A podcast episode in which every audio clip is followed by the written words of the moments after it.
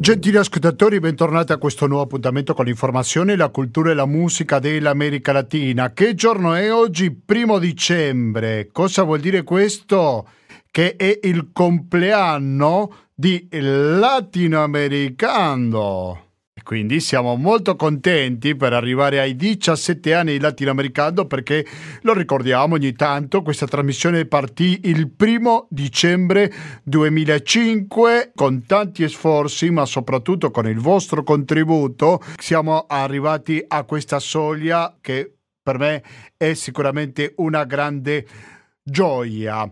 E come fa spesso questa trasmissione, lo festeggia ogni compleanno con un ospite un po' particolare. Tanti compleanni l'abbiamo festeggiato insieme quelli che ci seguono da più tempo ricorderanno l'intervista in latinoamericano a Gianni Minà. Però oggi rimaniamo naturalmente in ambito latinoamericano e lo faremo con Carmen Llanes. Per chi non la conoscesse ancora, Carmen Llanes è una grandissima poeta molto premiata in tutto il mondo che è stata vittima pure lei della dittatura militare che l'ha costretta all'esilio e lei lavora anche nella memoria però è anche conosciuta Janes per essere la vedova, la storica compagna con una storia molto particolare dello scrittore Luis Sepulveda e quindi il latinoamericano festeggia il compleanno numero 17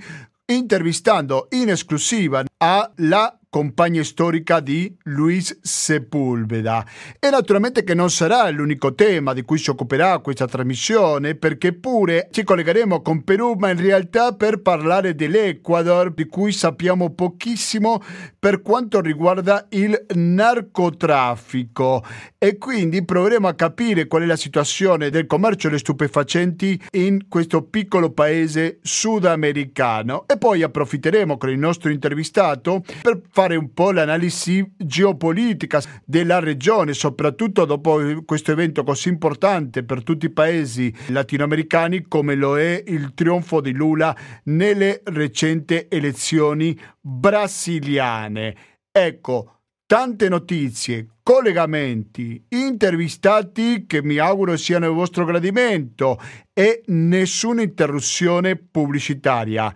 Il motivo è che abbiamo un conto corrente postale che è il 120 82 301 intestato a Cooperativa, Informazione e Cultura, via Antonio da Tempo numero 2, il CAP 35 131 Padova, il RID bancario, il pago elettronico e attenzione, il contributo con l'associazione Amici della Cooperativa e il pranzo il prossimo avrà luogo l'11 dicembre, sono i metodi alternativi per contribuire per la sopravvivenza di Radio Cooperativa. Questi sono i metodi per contribuire con la radio, per comunicarsi con noi invece sono latinoamericando gmail.com ripeto latinoamericando gmail.com ci trovate su Facebook mettete mi piace alla pagina Facebook del latinoamericando e magari potete inviarci qualche messaggio attraverso pure questo metodo sentiamo un po' di musica e quando torniamo sentiamo la voce di Carmen Llanes el derecho de vivir. Ho Chi Minh que golpea de Vietnam a toda la humanidad. Ningún cañón borrará el surco de tu arrozal, el derecho de vivir en paz. Indochina es el lugar más allá del ancho mar donde revientan la flor con genocidio y napalm. La luna es una explosión que funde todo el clamor, el derecho de vivir en paz. Gentili ascoltatori, continuiamo con questa puntata di Latinoamericano nel suo compleanno numero 17 e siamo molto contenti di avere come ospite per la prima volta qui a Latinoamericano a Carmen Llanes. Carmen Llanes, buonasera e benvenuta a Radio Cooperativa. Bienvenida a Radio Cooperativa, Carmen. Eh, buen, buen, buenos días. Eh, eh, buenos días, buenas tardes. Oh, buenas tardes, sí, es cierto. Muchísimas gracias por su disponibilidad, gracias mille per la sua disponibilità. Yanis è un'importante poetesa che ha scritto Un amore fuori dal tempo, non solo, ma anche conosciuta per essere stata la moglie di Luis Sepulveda. Carmen, innanzitutto vorrei chiederle gentilmente se ci può fare una descrizione del libro Un amore fuori dal tempo, La mia vita con Lucio, che c'è uno scritto pure di Luis Sepúlveda. Ecco, se ci vuole raccontare o presentare questo libro, per favore, se nos puede contar, por favor, Un amore fuori dal tempo con un testo di Luis Sepúlveda, se nos puede contar algo de este libro. Sí, claro, sí, sí. Bueno, en primer lugar, eh, quiero agradecer a, a la radio por, eh, por, esta invitación tan amable y por felicitaciones por el anniversario. Muchas gracias. Prima di tutto vorrei ringraziare il gentile invito della radio e i miei complimenti per l'anniversario della trasmissione. Il libro tratta della nostra vita in comune, della nostra storia, ma c'entra anche con la storia di America Latina e del Cile, il mio paese. Abbiamo dovuto subire una dittatura durante tanti anni. Parlo anche di come fu il nostro esilio in diversi paesi. Lui si è fermato finalmente in Germania e poi fece il ritorno alla lingua viaggiando con me in Spagna. Parlo anche di un ritrovarsi perché ci fu una separazione lunga vent'anni dove ciascuno di noi fece la sua vita fino a che ci siamo rivisti. Parla di tutto, di tutte le cose, di tutti i momenti, si tratta di una storia d'amore, ma anche di una storia di dolore, di guerra e, finalmente, di morte. C'è un epilogo di Luis che è un inedito trovato per caso, si potrebbe dire quasi miracolosamente. Io non credo nei miracoli, ma c'è stato un caso straordinario che mi sono trovata con un suo epilogo in uno dei Moleskin dove lui scriveva nel 2007, quando siamo stati nelle terme, dove raccontava una storia che lo porta indietro e parla della casa di sua nonna. Si tratta di un scritto meraviglioso e naturalmente l'ho voluto mettere come un epilogo per finire il libro con una luce. Porque un, hay una separación de, de como de 20 años donde eh, estuvimos cada uno haciendo nuestra vida, qué sé yo, hasta que finalmente nos encontramos. Eh, habla de todo, habla de todas las cosas, de todos los momentos, de, este, de una historia, es una historia de amor, pero también una historia de dolor, de guerra y finalmente de, de muerte, ¿no? Bueno. Y hay un epílogo de, de, Luis, que es un inédito que encontré, que eh, encontré casualmente, eh, que fue una cosa como, como casi, casi, se podría decir casi milagrosa, no creo en los milagros, pero pero, pero eh, una casualidad extraordinaria que me, me encontré con, con, su, con su epílogo en, en uno de los eh, molesquines, eh, donde hablaba el 2000, recuerdo que era el 2007, donde estuvimos en, en, en, un, en un balneario, entonces em, cuenta una historia que es donde se remonta hacia Chile, hacia una luz, hacia la casa de su abuela, en fin, es un escrito maravilloso de él y por supuesto lo quise poner como epílogo para terminar el libro con algo luminoso, con, con una luz. Podemos decir, Carmen Llanes, que la historia entre usted y Luis Sepúlveda es una mezcla entre lo personal, lo privado, si queremos, y también lo político. También, tiene, tiene mucho che ver. Bueno, tiene che ver con también nuestro... Possiamo dire che la vostra storia è una miscela tra il privato e il politico? C'entra la nostra storia e il nostro impegno con la questione sociale e con l'essere umano. È tutto lì, di come entrambi siamo arrivati alle stesse conclusioni e abbiamo abbracciato l'impegno sociale. Di come, eh, de cómo nosotros fuimos llegando a los dos a, a, esa, a esas mismas eh, conclusiones y, llegamos, y abrazamos eh, la causa social. Me gustaría preguntarle también por la cuestión de una palabra que para usted seguramente es muy importante, como es la memoria. Usted tiene una poesía en el libro Cardellini de la Pioggia, que se llama justamente Memoria Histórica. ¿Cuál es el valor de la palabra memoria hoy en el 2022? Bueno, eh, eh, la, la memoria la, la memoria está en, en, en, todo, toda la, mi temática, todo lo che ho elegido, lo che io ho querido. Una... Vorrei chiederle per una parola che sicuramente per lei è molto importante, cioè la memoria. Nel libro Cardellini della pioggia c'è un poema che si chiama Memoria storica. Qual è il valore della parola memoria oggi nel 2022? La memoria è presente in tutta la tematica, è una scelta ma anche una necessità fondamentale.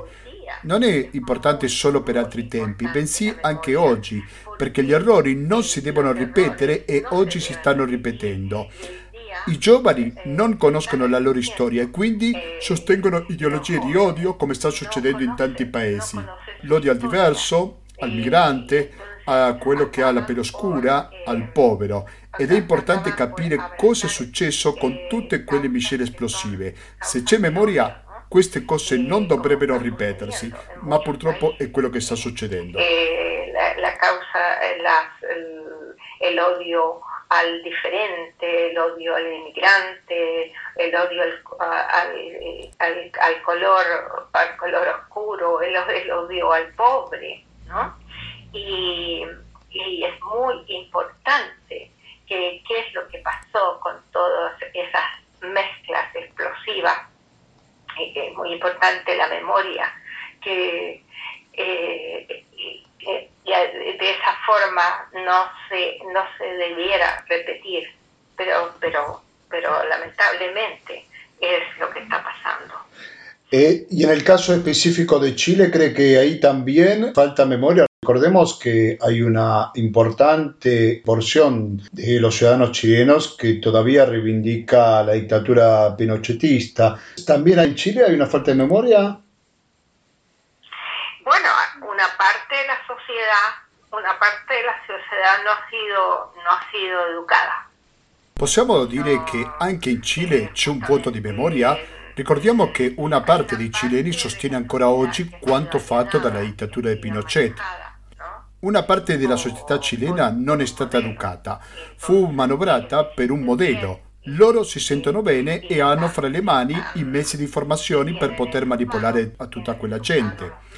C'è un malessere perché la disuguaglianza esiste ancora, non si è risolta. In Cile si vive sotto lo stesso sistema, non è cambiato il sistema economico, nonostante gli sforzi dell'attuale governo. E in parte è eso también. Hay, hay, hay un, un descontento porque la desigualdad existe todavía, hay, eh, no, no, no, se, no se ha resuelto, todo, no, se vive en Chile se vive en, el mismo sistema, no, no, no, no ha cambiado el sistema económico, ¿no? A pesar de los esfuerzos de, de, del actual gobierno en este momento. Y usted también dedica mucha importancia a la cuestión de los mapuches. Estoy pensando a otro poema del mismo libro, Mujer Mapuche. ¿Qué podemos decir de la situación actual de los mapuches hoy en Chile bajo el gobierno de Gabriel Boric? Y bueno, eh, falta, falta bastante, bastante. Per lei è importante anche la questione dei mapuches. Sullo stesso libro c'è un poema chiamato Dona Mapuches, appunto Cosa possiamo dire sulla loro situazione sotto il governo di Gabriel Boric? Manca molto perché si riesca a capire. Siamo multiculturali. La società cilena è classista e non accetta che siamo tante etnie dentro del Cile, come succede anche in Argentina, Uruguay e tutti i paesi latinoamericani. Questa è la cosa più difficile da far capire. De, Chile, come también Argentina. Como Uruguay, como, como todos los países latinoamericanos, ¿no? Eh, no solamente Chile. Claro, sí. eh, es, lo que, es, es, lo que más cuesta entenderlo. ¿eh? Es una cuestión de es una cuestión de educación, de conciencia también, ¿no? Pasaron dos años y medio de la desaparición física de Luis Sepúlveda. ¿Cuál es la herencia que ha dejado hoy también en la cultura latinoamericana y no solo, porque recordemos lo muy popular que es en tierra italiana? ¿Qué es lo que nos dejó Luis Sepúlveda hoy? Lo más importante que, que él nos dejó a todos sono passati poco più di due anni dalla scomparsa fisica di Luis Sepolveda. Cosa c'è che ha lasciato lui oggi nella cultura latinoamericana e non solo? Ricordiamo la sua popolarità anche in Italia.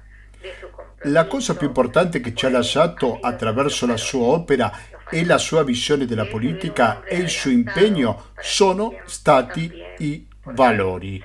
Era un uomo che anticipava i tempi e parlava di tutti i temi che oggi ci preoccupano come società, come il cambio climatico. Credo che questo è fra le cose più importanti che ci ha lasciato, oltre ai suoi relati e la sua poesia, cioè la sua ricchezza letteraria. E io penso che entre muchas cosas eh, esa es, es, esa es una de las de, de lo más importante que, que nos dejó, aparte de, de, de, sus relatos, su poesía, su, sus, uh, um, su, su, riqueza en, en, ese sentido, riqueza literaria. ¿Quiere contarnos algo a propósito de su poesía? ¿Tiene algo en mente? Bueno, esto, este tiempo, eh, una de las cosas que más me, Vuole raccontarci Carmen qualcosa della sua poesia? Ha qualcosa in mente? Una delle attività che mi ha fatto molto bene per la vita quotidiana in questi tempi di lutto e di dolore è continuare con la scrittura. Quindi, oltre a scrivere questo libro come un modo di sollievo, ho scritto pure due raccolte di poesie che ancora non hanno visto la luce in Italia. Sono due progetti con i quali sto lavorando in questo momento. Escrito, tengo escrito dos, eh, dos poemarios ya que todavía no salen a la luz eh, en, en, Italia. Eh, do, bueno, son, son dos proyectos que lo estoy trabajando en este momento. Para Carmen Llanes, y quizás no solo, la poesía es un'altra forma di terapia? Sì, Per Carmen Gianes, e forse non solo, la poesia è un'altra maniera di fare terapia? Lo è senza dubbi. Scrivere è una forma di fare terapia, è un bellissimo gioco di immaginazione, di elevazione con la parola e la lingua. Di elevazione con la, con la palabra, con el idioma. Y también la palabra que puede convertirse en un arma, un arma de lucha social, ¿correcto? La verdad es que yo la usavo. La parola che può diventare anche un'arma sociale, giusto? Es mi arma. La verità è che io l'ho usata sempre, è la mia arma. Muy bien, yo agradezco muchísimo a Carmen Llanes, poeta, recuerdo il titolo. La ringrazio moltissimo Carmen Llanes, poetessa, Un amore fuori dal tempo, il suo ultimo lavoro. Non l'ho detto prima, ma è editato da Wanda, 204 pagine, 17 euro. Grazie mille. Carmen. Muchísimas gracias. Adiós.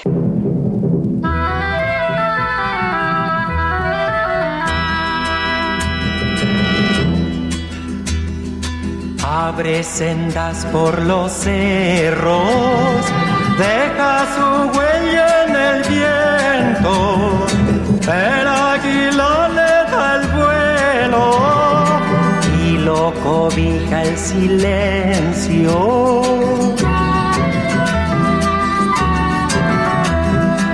Nunca se quejó del frío, nunca se quejó del sueño.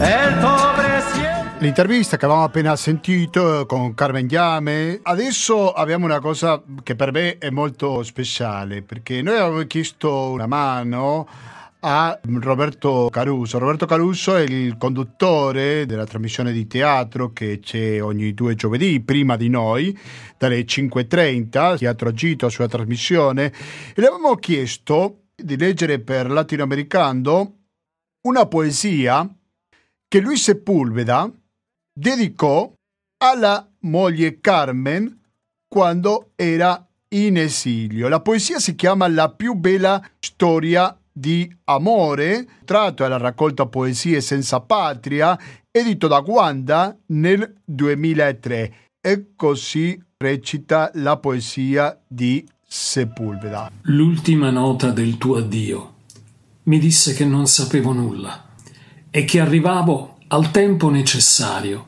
di imparare i perché della materia.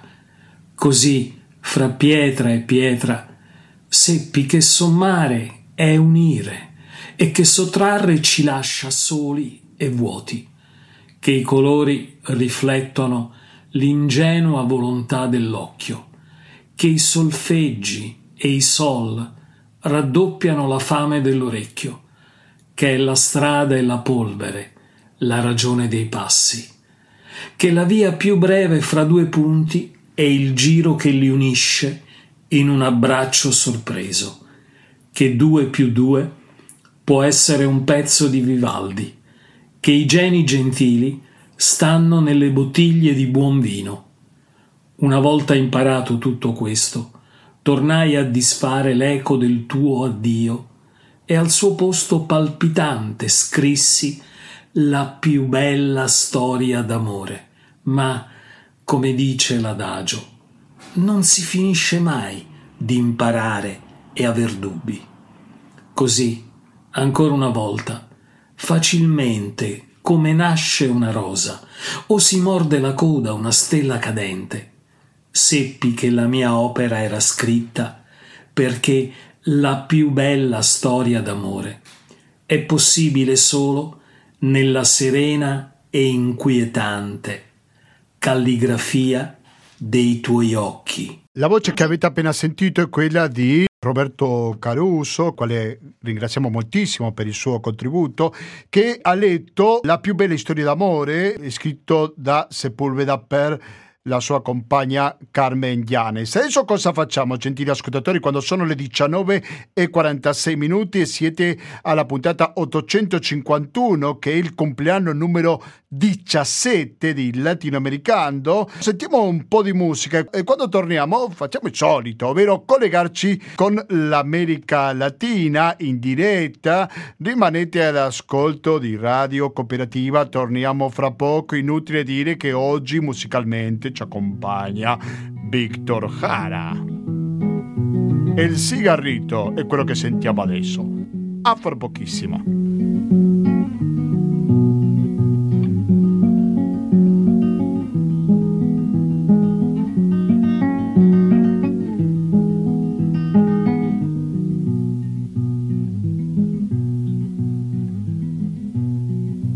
Voy a hacerme un cigarrito ¿Acaso tengo tabaco? Si no tengo, ¿de dónde saco? Lo más cierto es que no pito. Ay, ay, ay, me querí. Ay, ay, ay, me querí. Ay, ay, ay.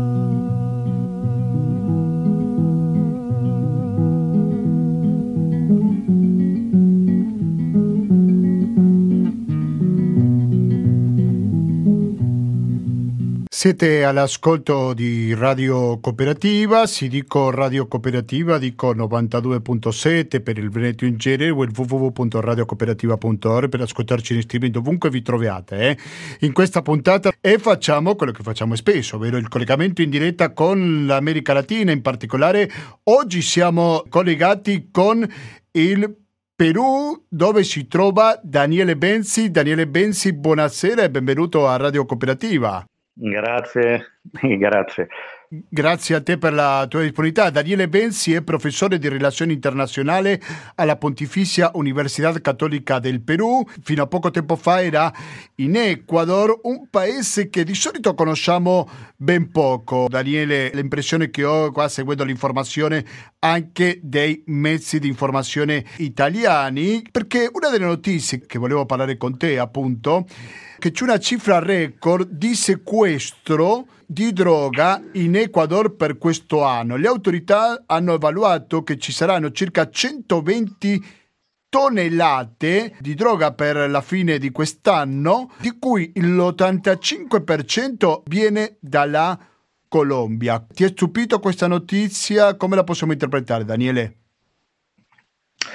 Sì, Gustavo. E innanzitutto buonasera agli ascoltatori e buon compleanno alla trasmissione. Grazie mille, Daniele. E, e effettivamente, come dicevi, Gustavo, l'Ecuador, per quel poco che si conosce in Italia, e per questioni relative al turismo, ai paesaggi, alla possibilità di un turismo eh, centrato sulla natura. E in realtà già da un paio d'anni eh, il paese purtroppo sembra essere entrato, quasi intrappolato in un vortice di, di violenza e di criminalità eh, legato per l'appunto al, eh, al traffico di droga.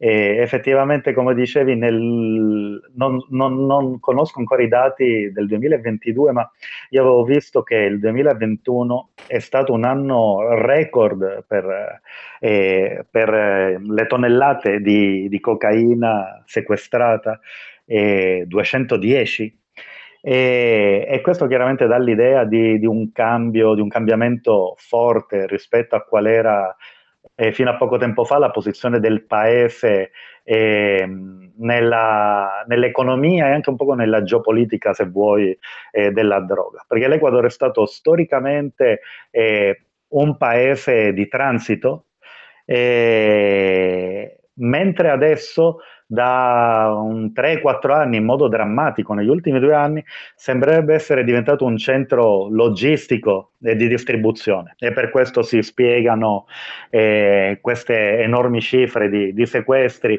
Eh, neanche provo a immaginare quante sono le tonnellate che invece riescono a passare eh, senza essere eh, prese dal, dalle, dalle, autorità. E, e, tutto ciò è legato a un incremento eh, molto forte drammatico, localizzato in certe regioni del paese eh, rispetto alla violenza criminale.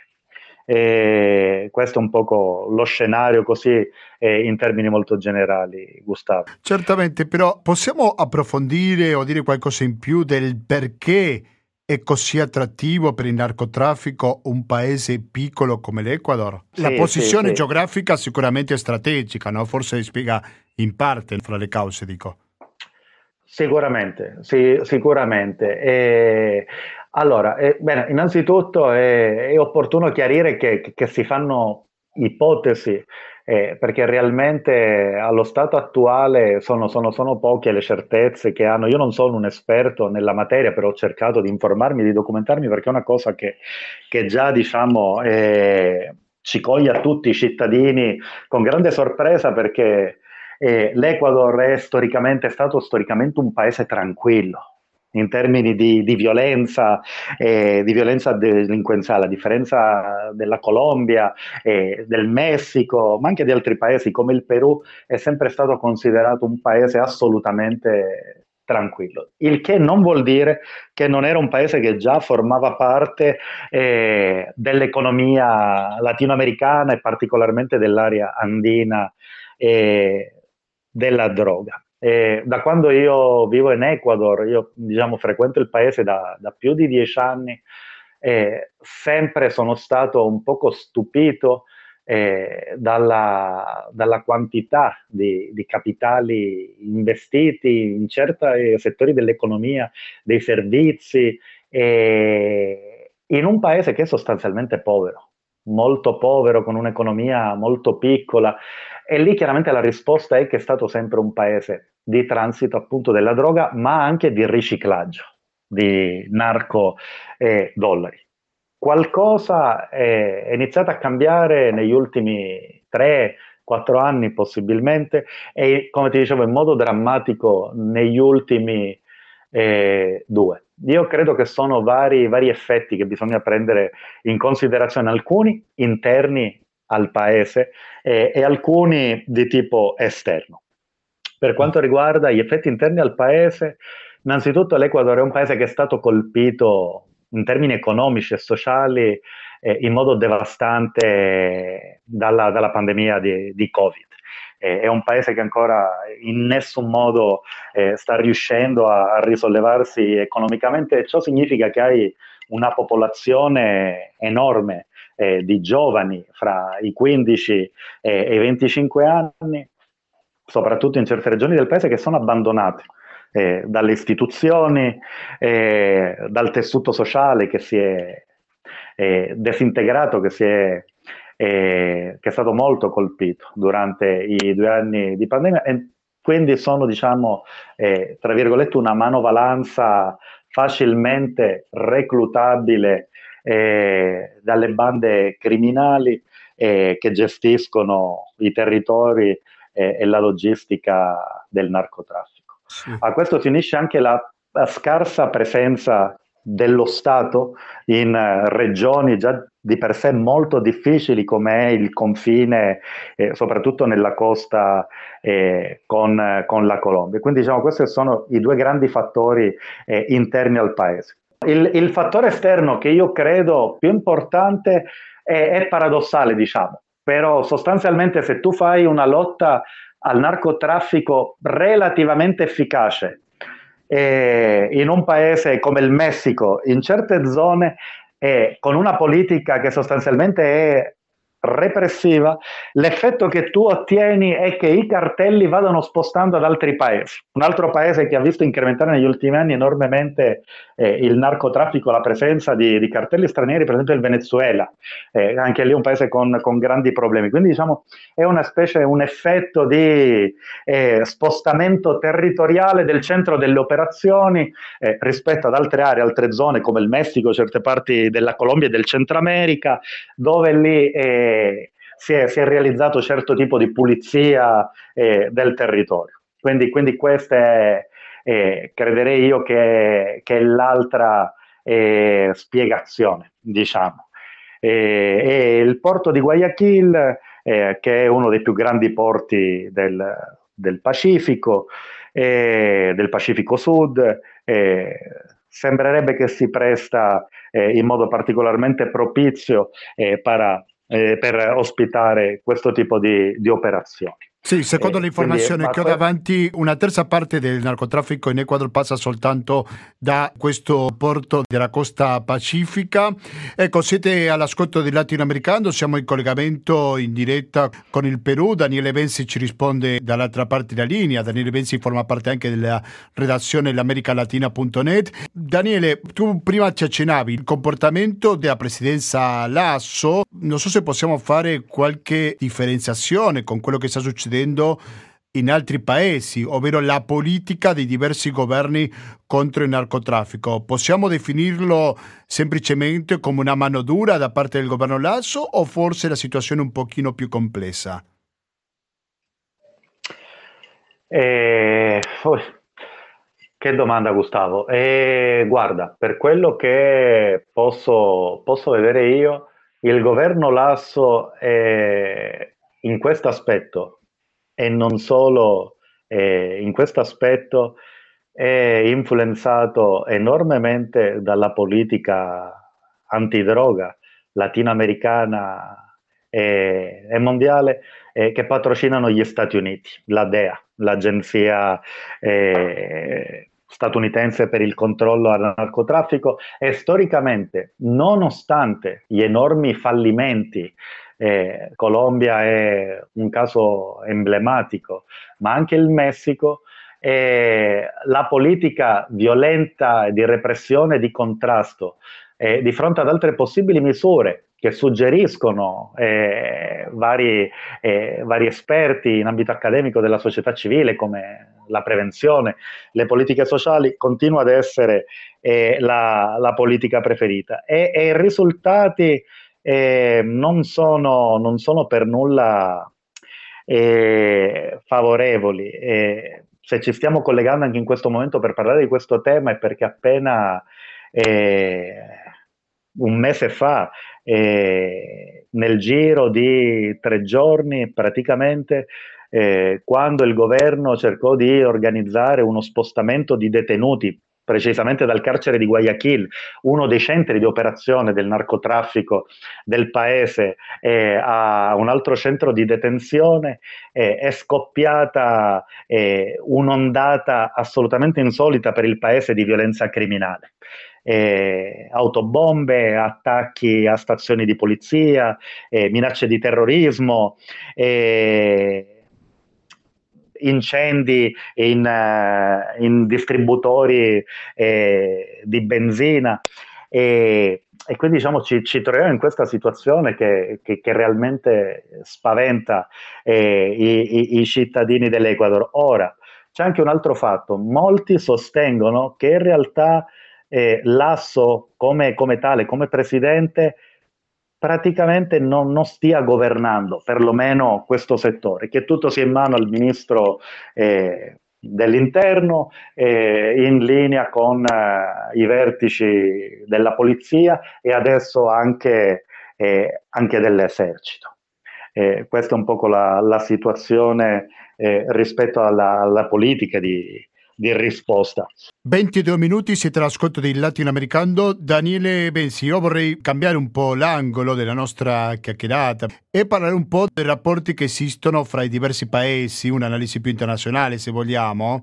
Perché da una parte vorrei capire il discorso del Brasile, secondo te come può influenzare la vittoria di Lula nel resto della regione. Poi abbiamo ricevuto altre notizie in questa settimana, per esempio come il Venezuela sta perdendo la sua caratteristica di paese un po' isolato, che l'abbiamo visto negli ultimi anni, per il discorso delle sanzioni che venivano da parte degli Stati Uniti, e il terzo caso è il caso del Messico. Il Messico che ha avuto una manifestazione molto importante a favore di AMLO perché è stato un nuovo anniversario del suo insediamento al potere. Mi rendo conto che ho messo tanti argomenti insieme, ma possiamo fare un'analisi di questi episodi, Daniele? Sì, sicuramente Gustavo. E cerco, cerco, cerco di, di, di quello che ti senti da dire, ecco. I, i, sì, sì, sì, tre punti, tre punti che, eh, che hai menzionato. Ma, eh, io credo che eh, il punto di partenza è che a partire dal 2018 più o meno, quando c'è stato eh, questo golpe istituzionale contro Dilma Rousseff e quando la maggior parte dei paesi del, dell'America del Sud eh, hanno visto insediarsi eh, governi di destra, eh, il punto estremo è stata la, la vittoria di, di, Bolsonaro. Io in quel momento vivevo in Brasile, quindi ho vissuto eh, l'ascesa proprio del bolsonarismo. E quello che si era creato nei dieci anni precedenti a livello di migliori relazioni regionali e un poco di proiezione unitaria della regione nel mondo eh, è stato perso nel giro, nel giro di una notte e soprattutto perché diciamo, il Venezuela da un lato e il Brasile dall'altro erano i due paesi che maggiormente avevano cercato di crearsi un'immagine all'estero soprattutto il Brasile per il peso economico che ha eh, a livello mondiale aveva avuto una politica eh, estera, soprattutto durante i primi due governi di Lula, eh, molto è molto dinamica eh, a livello internazionale, nei BRICS, nel G20 eh, e in altri gruppi eh, regionali. Quindi diciamo tutta la gente progressista di sinistra dell'America Latina eh, sta, sta, vedendo, cerca di, di, di proiettare la, la, vittoria di Lula eh, un poco al, a livello eh, regionale. E, e, lì ci sono vari, vari, vari punti interrogativi. Eh, il primo è che Lula ha vinto, come abbiamo visto, in modo molto risicato. Eh, pochi ce lo aspettavamo, io, io, io, per primo. Ero convinto che Lula avrebbe vinto eh, con eh, un margine significativo, il che implica che la sua possibilità di, di avere una politica libera, tra virgolette, di, eh, di riprendere un poco eh, il cammino eh, dei primi dieci anni del, del secolo, eh, potrebbe incontrarsi con, con, ostacoli significativi interni. In Brasile la politica estera è estremamente influenzata dalle dinamiche eh, politiche ministeriali eh, e parlamentari. dall'altro lato, questi governi non contano più diciamo, con quello che è stato eh, il loro grande asset, eh, cioè prezzi di materie prime eh, a, a, livelli eh, stratosferici. E il terzo punto è che il mondo è cambiato. Nel senso che viviamo una fase a livello internazionale in cui il multilateralismo eh, è in crisi già da prima della guerra in Ucraina, eh, e quindi è difficile un poco proiettare a livello regionale una politica come quella di Lula, che è una politica di conciliazione, una politica eh, di, eh, di, cooperazione fra paesi. Con rispetto alla guerra d'Ucraina vado al tema Venezuela. Eh, paradossalmente, diciamo, se al Venezuela saranno tolte le sanzioni, eccetera, si deve proprio alla guerra eh, in Ucraina perché, eh, perché gli Stati Uniti hanno bisogno del petrolio venezuelano non tanto per il loro mercato, se no come stabilizzatore eh, dei prezzi eh, a, livello, a, livello, mondiale. Eh, lì si aprono una serie di interrogativi rispetto a queste eh, negoziazioni. Io credo che la buona notizia è che finalmente il, il presidente fantoccio eh, Juan Guaidó eh, credo che sia ormai definitivamente fuori, fuori scena e che una settimana fa, dieci giorni fa, eh, siano riniziate eh, le, le, negoziazioni fra il governo eh, e l'opposizione eh, in Messico.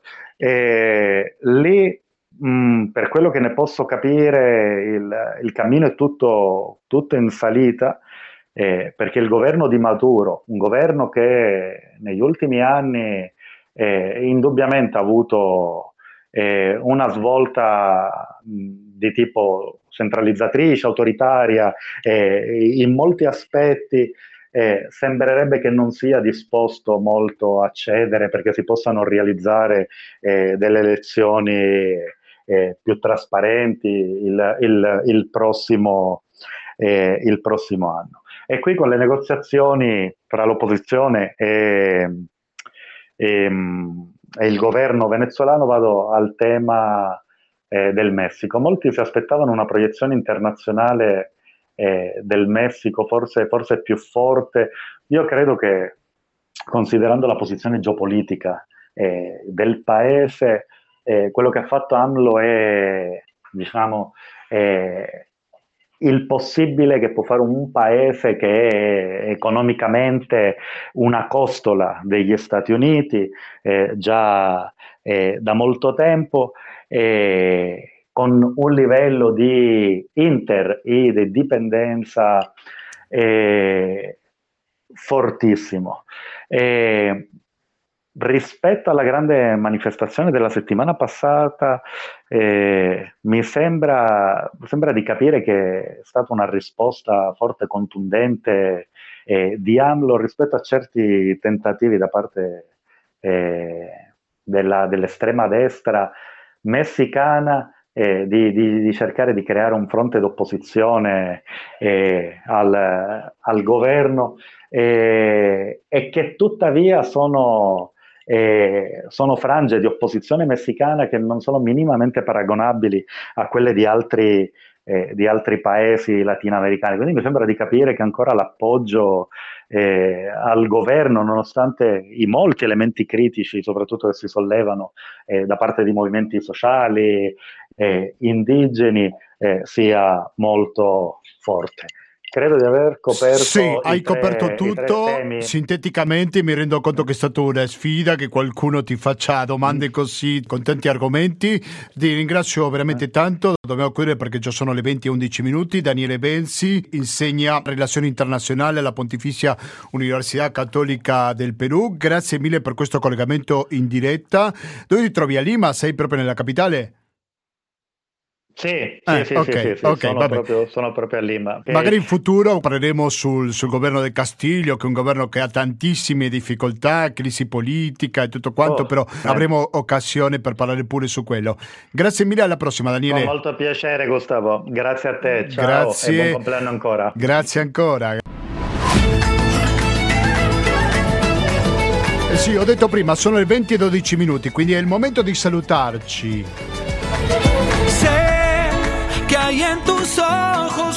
E di concludere con questa puntata, lo dico perché appena messo il 92.7, ho sintonizzato in streaming dal www.radiocooperativa.org che questa è stata una trasmissione molto speciale perché abbiamo sentito una voce molto cara sicuramente per la cultura latinoamericana come lo è Carmen Llanes, la poetessa, nonché storica compagna dello scrittore cileno Luis Sepúlveda che hanno condiviso una storia di esilio, che si sono separati, poi si sono ritrovati, una storia veramente incredibile e che descrive molto bene nel libro del quale abbiamo parlato parlato nel corso dell'intervista.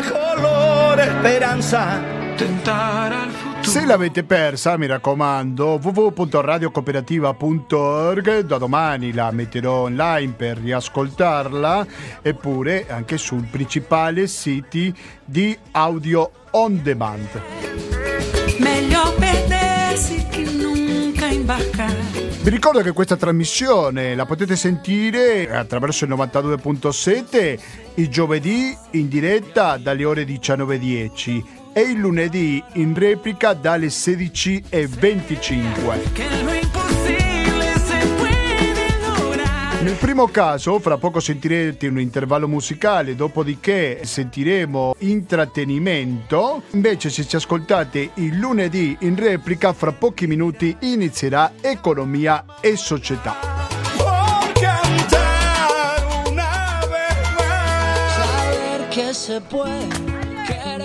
Ho parlato di questa e di altre trasmissioni. E come che fate ad ascoltare queste trasmissioni senza pubblicità?